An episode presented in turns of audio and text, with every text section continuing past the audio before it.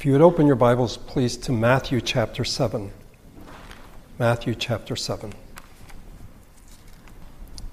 So I mentioned last week, it's been suggested that verse number 12 marks the end of the sermon proper, of the Sermon on the Mount, and that what follows is the application, the conclusion. And it's found in a series of warnings. And where the sermon begins with, as one writer puts it, unqualified tenderness. He speaks of blessings for those who we would normally say are unblessed, the poor in spirit, those who mourn. It's like, these aren't blessed people. And yet Jesus speaks these words of great tenderness. But when we get to the end of the sermon, and now in the application, again, one has suggested that it is unqualified toughness, warning that to be a follower of Jesus is not an intellectual option. It's not a set of suggestions that you can take or leave, or a philosophy of life, one among many choices. The sermon, which in many ways, even today, I think is heard as very broad and wide and humane in mercy. When we come to these verses, it's like, is somebody else speaking? Is somebody else preaching? Because it doesn't sound like the rest of the sermon. Beginning with the fact that he says his way is narrow, and the broad way leads to destruction. One may hear a wideness in the Beatitudes, the breadth of the Lord's Prayer that many people say even this day. Then how can the way of Jesus be considered narrow? Last Sunday we looked at four pairs or four contrasts. Two ways, two gates, two destinations, two crowds. And it begins with the command to enter. What we hear in verses 13 and 14 points to the absolute nature of the choices before us. I think we would prefer to have more choices, you know, sort of a Baskin Robbins thing, 31 flavors, not just, one or the other. But we can only choose one. And Moses made this clear in Deuteronomy 30. See, I set before you today life and prosperity, death and destruction. This day I call heaven and earth as witnesses against you that I have set before you life and death, blessings and curses. If you think about this, if God is life, if he is the source of life, then either we choose to follow him, follow the Lord Jesus. But if we do not, if we turn away, then the only option left is death. There's not anything else. When Adam and Eve sinned against the giver of life, then they turned to death. Okay? In the verses that follow, there are another series of contrasts or of pairs. We will look at two today, or look at one, the two trees, and then the Lord willing next week, the two doers and the two houses. Okay, but before we look at this, I'd remind you of two important realities that should govern our understanding of the Sermon on the Mount. First of all, this is addressed to the followers of Jesus. This is not a sermon to the world at large. Okay. In Matthew 5, now when he saw the crowds, he went up on a mountainside and sat down. His disciples came to him, and he began to teach them, saying, he's teaching his disciples, those who are his followers. It's not just a sermon for anyone. In the sermon, Jesus describes what it means to be his follower, to be a member of the kingdom of God. Okay? And in its message, it continues to address those who follow Jesus. That's the purpose of this sermon. The second thing that we need to remember is that the sermon is a package deal. People may quote different parts of it, like the Lord's Prayer, or blessed are the peacemakers, blessed are the merciful, but they conveniently leave out all the other stuff, and that is not acceptable. It is to be taken as a whole. That's why we saw in the first sermon in chapter 7, do not judge is something that people like to quote all the time, but they don't want to quote the rest of the Sermon on the Mount. It's not the way it works. In this sermon, which is a package deal, Jesus describes what it means to be his follower. The character, the influence, the righteousness, the piety, and the ambition of such a person. And he tells us, seek first his kingdom and his righteousness, and all these things will be given to you as well. In chapter 7, Jesus turns to the matter of relationships. He begins with the relationship within the Christian community. I think this is a very modern problem, that we think of being a Christian as a very individual thing, and not as being part of a community, and that we've really missed something truly important there.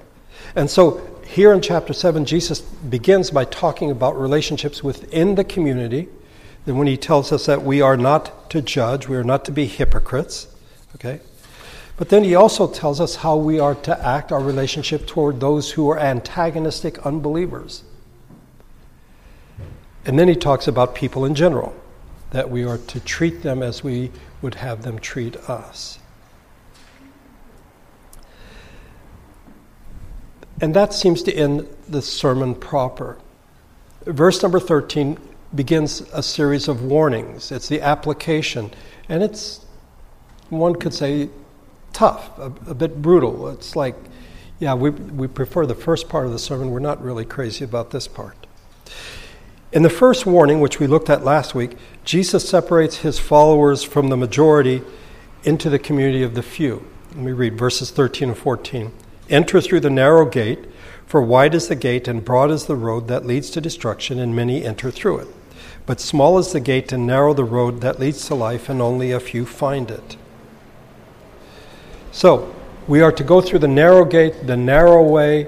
We are followers of Jesus. Sounds like a good thing.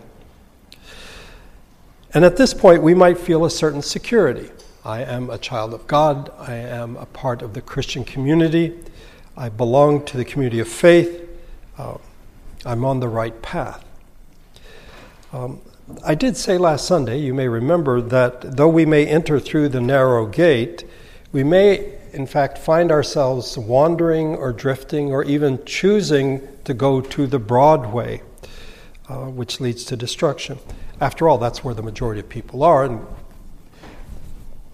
we're not really keen on being left out. We would rather sort of be in with the crowd. That's the first warning. Okay. The second warning, though, you might say, well, I'm secure. I'm now part of the community of faith. But the second warning tells us that there are those within that same community, in fact, who are not true believers, who Jesus calls false prophets. So we might feel secure. Yes, I'm on the narrow path. I'm with God's people. Everything's fine. We'll wait till Jesus gets back, and everything will be fine. Well, beginning in verse number 15, we find out that's actually not the case. Follow along, if you would, as I read verse 15. Watch out for false prophets. They come to you in sheep's clothing, but inwardly they are ferocious wolves. By their fruit you will recognize them. Do people pick grapes from thorn bushes or figs from thistles? Likewise, every good tree bears good fruit, but a bad tree bears bad fruit. A good tree cannot bear bad fruit, and a bad tree cannot bear good fruit. Every tree that does not bear good fruit is cut down and thrown into the fire. Thus, by their fruit, you will recognize them. This section begins with another imperative. Watch out for false prophets.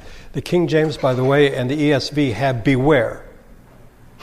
Beware of false prophets. Now, in saying this, Jesus obviously is assuming that there, in fact, would be such people among his people. There would be false prophets. There would be such individuals. And Jesus warns about them because they already existed in his time. It certainly was the case in the Old Testament.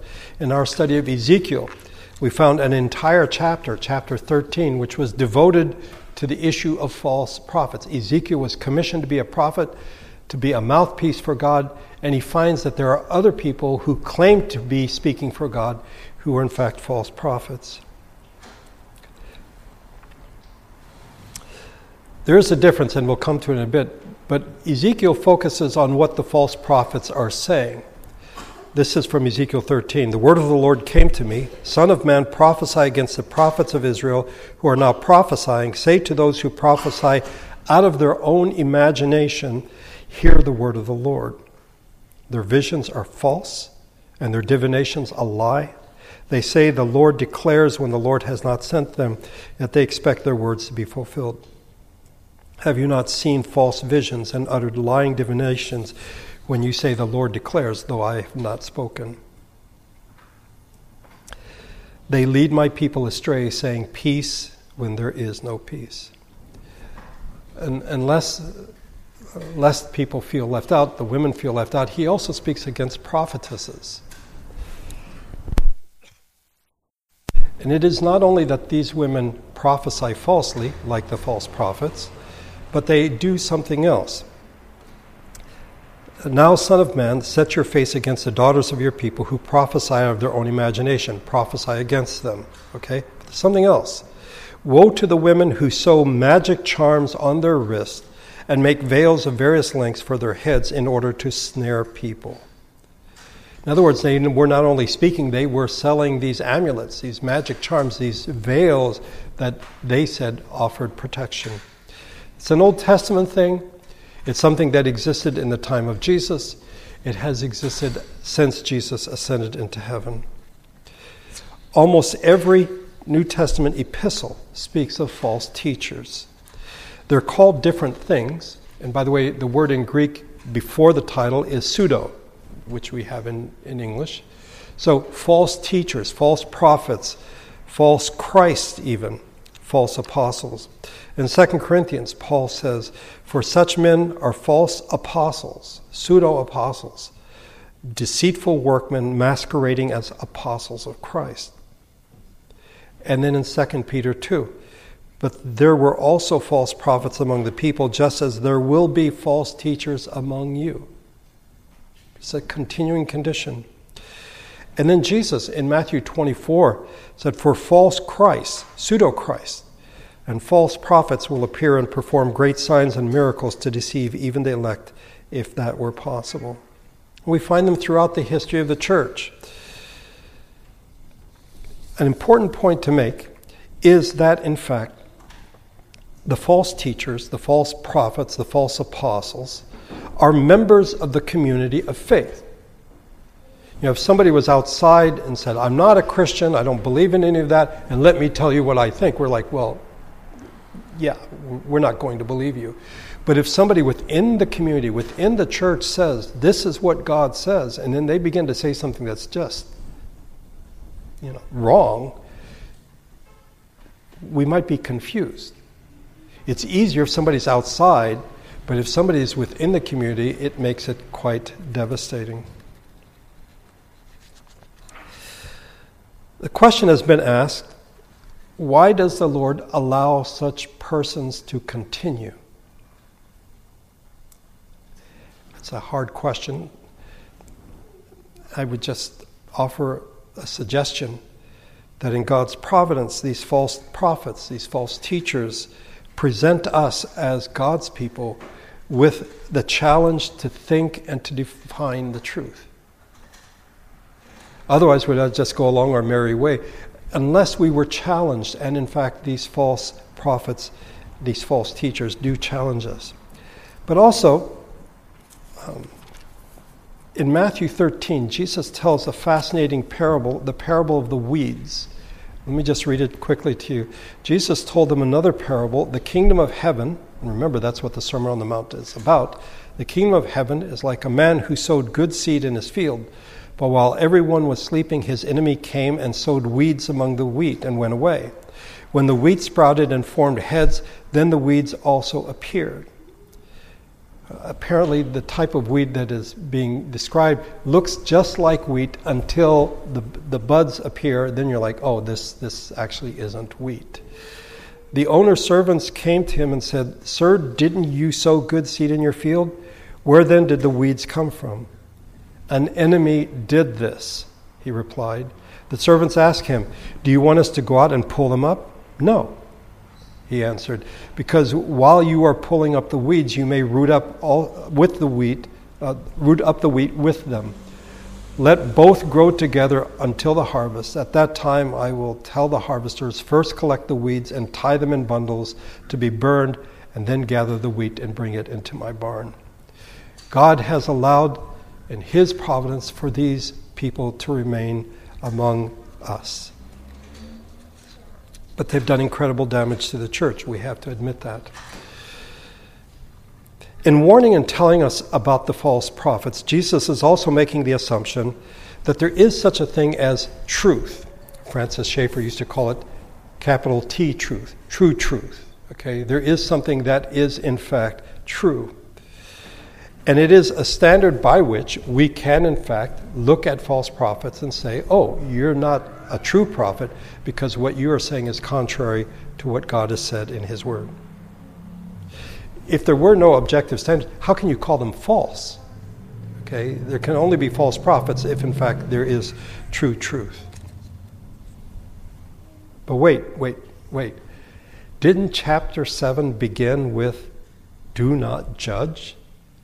I mean, wasn't that how this whole thing started? If you were to say that somebody is a false prophet, are you in fact not making a judgment? What we saw in examining the matter of judging was this, that first of all, we need to take care to correct ourselves, to take the plank, the beam that is in our eye out before we look at the speck that is in someone else's. What is required is discernment. We can't do this on our own. That's why we are to pray, we are to ask, we are to seek, we are to knock, that God, in fact, would give us discernment. And such prayers are absolutely appropriate, they are necessary, and by God's grace, they are productive, that God would, in fact, give us insight. So having established that there are and there will be false prophets within those who claim to be the children of God, what is the warning? Well, verse 15, watch out for false prophets or beware of them. They come to you in sheep's clothing, but inwardly they are ferocious wolves. That is, they are both dangerous and they are deceptive. They are dangerous because they are wolves. In ancient Palestine, the first century, wolves were the natural predator, the natural enemy of sheep, and sheep were absolutely defenseless against wolves. That's why you have shepherds. And in John 10, Jesus says, I am the good shepherd. The good shepherd lays down his life for his sheep. The hired hand is not the shepherd who owns the sheep, so when he sees a wolf coming, he abandons the sheep and runs away. Then the wolf attacks the flock and scatters it. The man runs away because he is a hired hand and cares nothing for the sheep. In the church, there are those who are to protect the sheep. And like it or not, this is the metaphor used for the people of God, that we are sheep. We are the flock of God. Okay? And Jesus is our good shepherd. And there are those who, in fact, would try to destroy the flock and scatter the flock. Those who are in positions of authority are to protect the flock. They are to protect the sheep. But this presupposes an attack from outside. Got the sheep together, the flock, and the wolves are out there. But what Jesus describes are those within the flock. Okay? In Paul's farewell address to the Ephesian elders, leaders in the church in Ephesus, he says, this is in Acts 20, I know that after I leave, savage wolves will come in among you and will not spare the flock. Even from your own number, men will arise and distort the truth in order to draw away disciples after them. The wolves aren't just out there. That makes them dangerous. But they are inside the flock as well, and this makes them quite deceptive. They are deceitful. You know, in verse number 6, Jesus talked about, you know, giving sacred to dogs and pearls to pigs. In the ancient world, you knew what a dog was and a pig because of their filthy habits. Okay, dogs were not the pets that we imagine today. They were wild. They were feral. So you knew what they were. But here, Jesus says of the false prophets, they will come to you in sheep's clothing. That, if you can imagine this, they would put on what a sheep has, its wool, and then sneak in and try to do damage to the flock. They disguise themselves. They don't advertise. They don't say, I'm a false prophet, and I'm here to destroy the congregation. They are dangerous and they are deceitful. Dietrich Bonhoeffer said, knowing that Christians are credulous people, not gullible, but we are credulous. We are believing people. We want to believe. He conceals his dark purpose beneath the cloak of Christian piety, hoping that his innocuous disguise will avert detection. So how are we to detect these wolves? Not those out there. I think we need to do that, but those who are within the flock. Jesus says in verse 16, by their fruit you will recognize them. Do people pick grapes from thorn bushes or figs from thistles? Likewise, every good tree bears good fruit, but a bad tree bears bad fruit. Jesus has switched metaphors here from wolves and sheep to the matter of trees and fruit. A wolf might wear sheep's clothing, if you wish, but the fruit, that's what the tree bears. That cannot be disguised. So Jesus goes from sort of non-recognition, the wolf sneaks in wearing the wool, you don't know it's a wolf, but the tree, it's recognizable. It's something you cannot hide. You might mistake a wolf for a sheep, you might. There's no way you would mistake what a tree is. If it's an apple tree, it will have apples. If it's a fig tree, it will have figs. Sooner or later, a tree will betray itself by its fruit. Okay? A tree cannot disguise itself. So Jesus asked, if you want grapes, do you go for your thorn bushes? If you want figs, do you go to thistles? Like, no. So in the same way, a good tree bears good fruit and a bad tree bears bad fruit. I must confess, the first part is easier, and I prefer it. Grapes from thorn bushes, figs from thistles. I get that. But, good tree, good fruit, bad tree, bad fruit. I'm not a farmer. I'm not an agrarian. How will I know, in fact, if this is a bad tree? How will I know that it's going to produce bad fruit? We'll get to that in a minute. I would suggest to you that there are actually three tests that we might use that would give us insight into what is a bad tree and bad fruit. Good tree, good fruit. Okay. The first test has to do with their character and conduct. How do false prophets behave? How do they live? In 2 Peter 2, Peter has a lot to say about false teachers.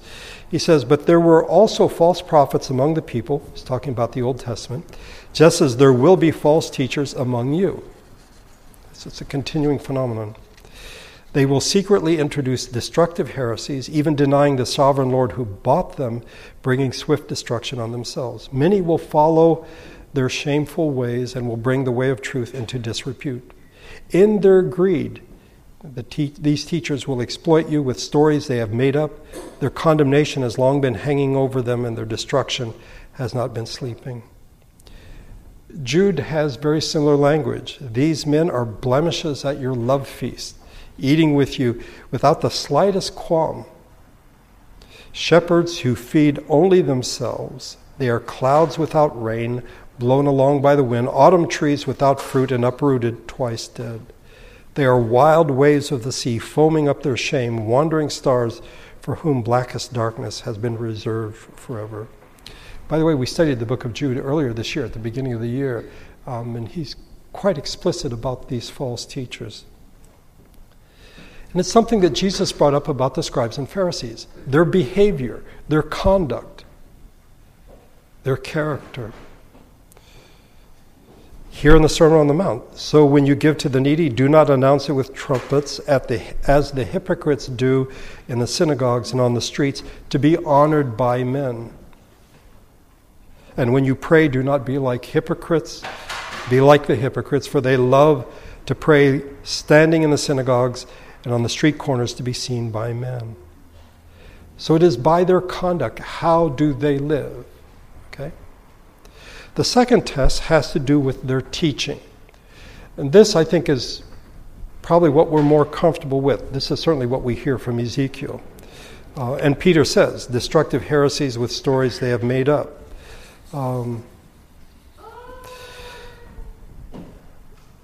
We hear it later in Jesus' ministry. Make a tree good and its fruit will be good, or make a tree bad and its fruit will be bad, for a tree is recognized by its fruit. You brood of vipers, how can you who are evil speak anything good? For out of the overflow of the heart the mouth speaks. And then at the end of this he says, for by your words you will be acquitted, and by your words you will be condemned. Correct teaching begins with the person of Jesus, that he is the Messiah, he is the Christ, okay? And that we are to follow Christ alone, like the hymn that we sang today. In Christ alone we find the truth. It's a narrow gate, it's a narrow way, it's the way of Jesus. We are to follow in his steps, and false teachers will teach something else, another way. They will point away from Christ, usually to the broad way. A third test has been suggested. This has to do with their influence, and here I really want to be careful. You know, Peter said many will follow their shameful ways, and I don't want to say that, you know, if somebody has a large congregation or a large following, that person is a false prophet. No, okay, not saying that at all. Instead, we should look at the result of their influence in the lives of those that they teach. You may remember, it's going back to chapter 5, that one of the things Jesus spells out about his followers is their character and their influence. You are the salt of the earth. But if the salt loses its saltiness, how can it be made salty again? It is no longer good for anything except to be thrown out and trampled by men. You are the light of the world. A city on a hill cannot be hidden. Neither do people light a lamp and put it under a bowl. Instead, they put it on its stand, and it gives light to everyone in the house. Jesus uses two metaphors here to describe the influence of his followers, salt and light. Two very common things, two indispensable provisions. In the first century, Pliny, the historian, the Roman historian, said that nothing is more useful than salt and sunshine. In Latin, it is sale et sole. Sort of a play there. The need for light, I think, is more obvious. Salt, since it has many uses, may not seem as obvious, but they are, in fact, two indispensable provisions. And will, in fact, the followers of these false prophets, the result of their teaching, will these people be salt and light? You'll notice that Jesus does not command his followers to be salt. You're to be salt. You're to be light. He says you are. You are salt. You are light. No, not you ought to be or you should become. He simply says you are. And it presupposes that the world is a place of darkness that needs light. It's a place that lacks salt and light. And the followers of Jesus are to be that which the world lacks. We are here for the good of others. We're not here for ourselves. I think this might be sort of a side test you can ask. As these false teachers are teaching, what are they teaching? Is it, oh, it's all about you, what good will come for you? Or is it about you're to be salt and light for the benefit of the world, for the benefit of others? We are for the world, not for ourselves. What does it mean to be salt? What is the nature of Christian saltiness, if you wish? What is it that makes us or marks us as unique, that we may be, in fact, contaminated, or we might have that saltiness washed away? Well, you just need to go back to the Beatitudes. It's character, then influence. If we have this character, if we have the things that Jesus has said, we are blessed, and then we are salt. Our character as his followers is the saltiness, if you wish. And without these qualities, we have lost that. And this is what we find in the followers of the false teachers. I think we find it in the church today. We want to fulfill a mission. We believe that God has called us to do something. But we don't talk so much about the character that is required. The mission has replaced character. And this is not good. We lose our saltiness. We tell the world it needs Christ, and then we try to be self-reliant. We tell the world that sin is wrong and responsible for so many ills, but do we mourn over that lostness? Do we mourn the terrible things we see in our world? We call the world to bow before Christ, to be humble, to acknowledge him as Lord. And then we try to be self-assertive. We tell the world it hungers for the wrong things. But do we not, in fact, hunger for the same things? We say, seek first the kingdom of God and his righteousness, but is that, in fact, what we are seeking? One of the qualities of salt is that its work is hidden. It is unseen. You do not see the salt to enjoy its benefits and its presence. That's why I think we prefer the light metaphor, because you can see that. It is, it's something we can see. It's very visual. It's spectacular. It's something to be seen. There are objective results. You turn on the light and you can now see. But like that, you can see. And that's why I think in the church, in the modern church, oftentimes we speak in terms of people, numbers, money, buildings, exposure. But in fact, salt is something, you don't see it, but you know what? If it's not there, you know it's not there. You ever had something to eat and it doesn't have salt? And you're like, something's missing. Its influence is gone. We are to be the salt of the earth. It's a statement of fact. It's a declaration. And how do we do that? Go back to the beginning. Go back to blessed are the poor in spirit. I cannot do this on my own. And I think one of the qualities of false teachers is that they, in fact, point to us. You can do this. Or follow me and I will do it for you. But the beginning of it all is that we are to be poor in spirit and look to Christ. When you call out to God, either for the first time or the millionth time, we all begin at the same place. We acknowledge our inability to do it on our own, to do what is right apart from God. In our prayer of confession today, we admitted as much, that the good we want to do, we don't do. The things we don't want to do, we end up doing. We begin with blessed are the poor in spirit. We are salt and we are light. We are to be in a world that is in darkness, as it is, and by God's grace we are to be light. See, it isn't about us. We are here for the world. And I think false prophets would say, no, it's about you. And so the third test I would suggest to you is, what are the results in their disciples, if you wish, the people that followed them? What is it all about for them? Are they seeking to be salt and light?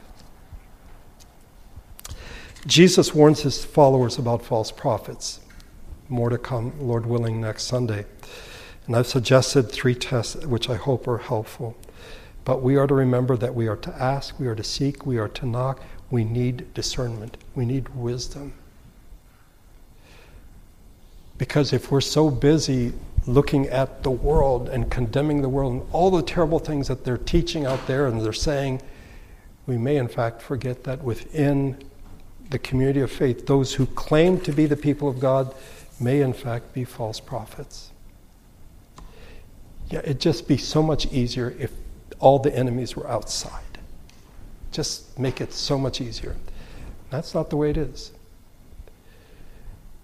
By the way, if all the enemies were outside, I wonder if we would ask, seek, and knock for discernment. We're just like, well, if they're outside, they're the bad guys, we're the good guys. Got this covered. But the reality is we need discernment. We need the Spirit's wisdom, moment by moment, day by day. And I think in a way that is beyond my comprehension, this is why God has throughout human history allowed false prophets that we might gain discernment and wisdom and stand for what is true. Let's pray together.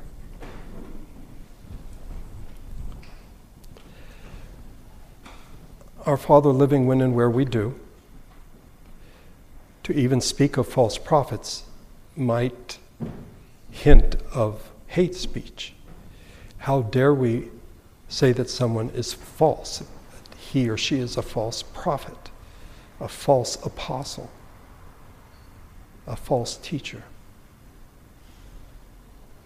But Jesus, as he brings his sermon to a close, warns us that yes, there is the broad way, the wide gate that most people go through. We should go through the narrow gate, stay on the narrow path. But even within those who go through the narrow gate and the narrow path, there may be false teachers, and we are to be discerning. We are to watch out for them. We are to beware.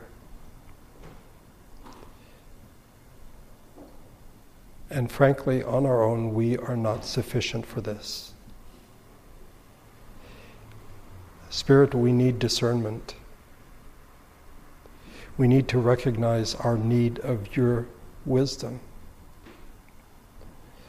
And rather than relying on our own abilities, our own intellectual abilities, we are to look to you. You would open our eyes to the truth, as well as to those things that are wrong, that we might stand against them. May we not be surprised that there are such people, false teachers. May we not despair that there are false teachers and false prophets. But know that our brothers and sisters from the Old Testament through the New Testament up to today have always faced this.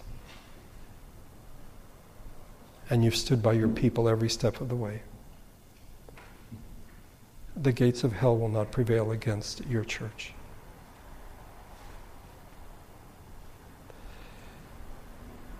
May we, in the coming days, think on these things.